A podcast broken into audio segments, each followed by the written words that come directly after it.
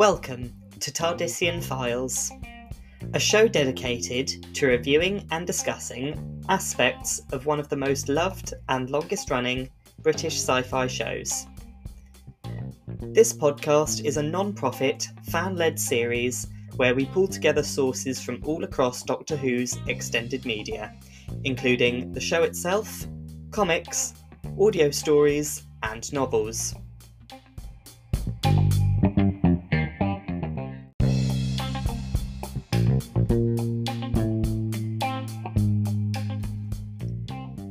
Today's episode will hmm. ask several questions relating to the companion Rose Tyler, and what would happen if someone changed her timeline at a point before she became trapped in the parallel universe.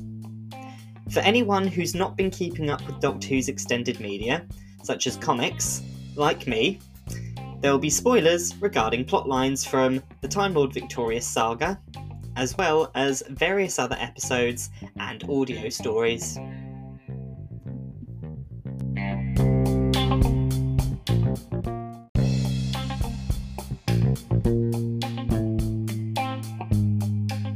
So, the first question is what would happen if Rose Tyler's past was changed so that she never entered the parallel universe? Would the original version of her fade from the parallel world and reappear in the main universe as a new Rose? Or would her presence in the parallel world shield her from timeline changes that occur in the main universe, causing there to be two versions of her? Well, thankfully, the comic book stories Alternating Current and Empire of the Wolf answers this question quite neatly. The timeline change generated an alternate version of Rose, along with the new timeline that came with the accidental waking of the Sea Devils during the alternate events of Nikola Tesla's Night of Terror, when the 10th and 13th Doctors met one another in 1903. However, it wasn't until Empire of the Wolf that we saw that the original Rose was, until the events of this story, unaffected by the timeline changes and was also unaware of her alternate self.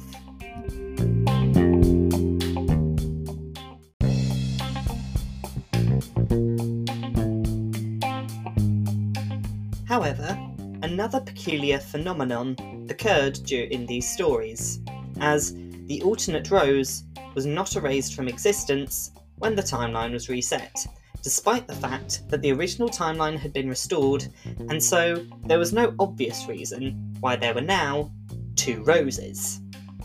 So now we ask, why are there now two Rose Tylers? One who logically should exist, and one who logically cannot.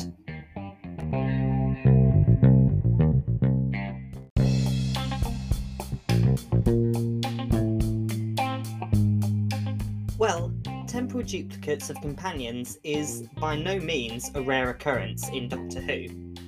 Both Clara Oswald and Peri Brown have various alternate versions of themselves scattered throughout the universe's timeline.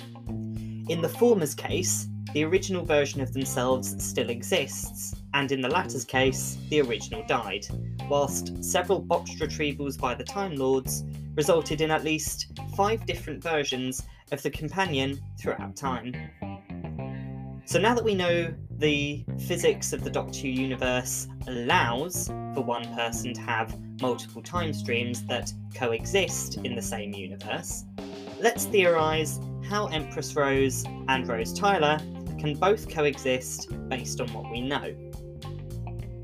Rani Chandra said in The Temptation of Sarah Jane that when time goes wrong, it tries to correct itself by filling it with people and things that should be there. In this case, the universe's timeline diverged from the original timeline, and Rose Tyler never met the Doctor. So, logically, there had to be a version of her in this new history. But instead of the existing Rose being dragged back into N space to be rewritten, instead, a new Rose Tyler was generated, likely because of the barrier between the two dimensions preventing their timelines from interacting with one another. So when the timeline was reset, logically, Empress Rose should have been rewritten into the Rose Tyler we know. Except that Rose Tyler has been absent from the universe's time continuum for several years. So, if there was no further history for Rose Tyler in N-Space between 2007 and 2020 for Empress Rose to be rewritten into, then that is the most likely reason why she was preserved when the timeline was reset. Perhaps the universe preserved this version of Rose to compensate for the lack of the original's presence in the timeline.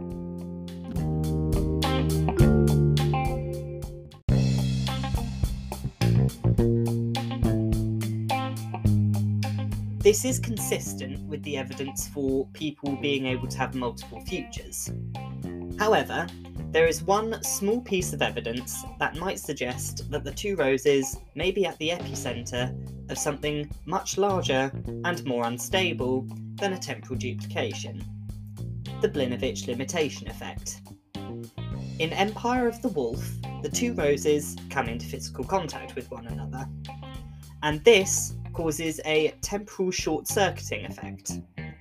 By definition, the Blinovitch limitation effect is the temporal discharge caused when two versions of an entity from two different points in its time stream come into contact. Now, in Peri and the Piscon paradox, Peri and the Fifth Doctor met one of Peri's alternate future selves living in Los Angeles in 2009. The Doctor gingerly causes the older Peri to place a hand on the younger Peri's shoulder to test if there would be any temporal shorting. However, there was none, which is later explained by the Time Lords to be because this Peri has multiple futures, so there is no temporal shorting as each alternate Peri has her own time stream, as a result of the botched retrieval attempts intended to rescue her. Additionally, in the Big Bang, Amy Pond comes into contact with her seven year old self, holding her hand and placing a hand on her head. And yet, there was still no temporal shorting. Now, this may be because history was collapsing in this episode, but there was also still a version of the universe's timeline playing out in the time that it took for history to collapse. So, this was also a case of the younger Amy Pond meeting an alternate version of her future self, so one would argue that the same logic applies.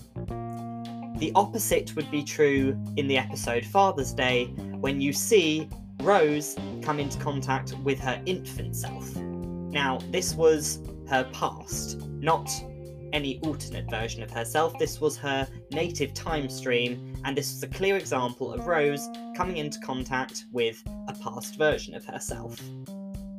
But the two Roses in this story are different, as they do display the Blinovitch limitation effect, as opposed to other temporal duplicates which do not.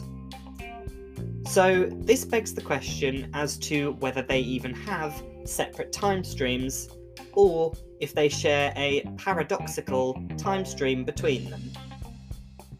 I believe the most likely answer is the effect that was seen in Empire of the Wolf was merely stated to be the Blinovitch limitation effect because it caused temporal shorting akin to the Blinovitch effect, but was not the actual effect itself because the requirements were not met.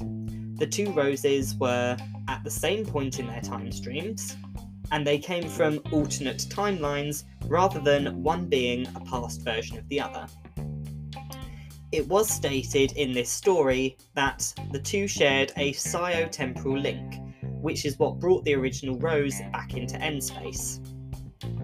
It could be that by deliberately coming into contact, the bond between the two roses was broken, causing a discharge of paradox energy similar to the Blinovitch limitation effect.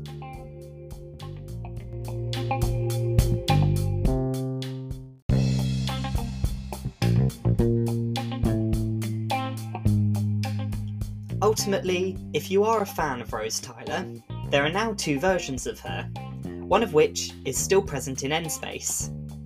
Will then the new 14th Doctor, whose uncanny resemblance to the 10th Doctor we will explore in a later episode, bump into her? Who knows? But it's fun to theorise, and it would be very interesting to see.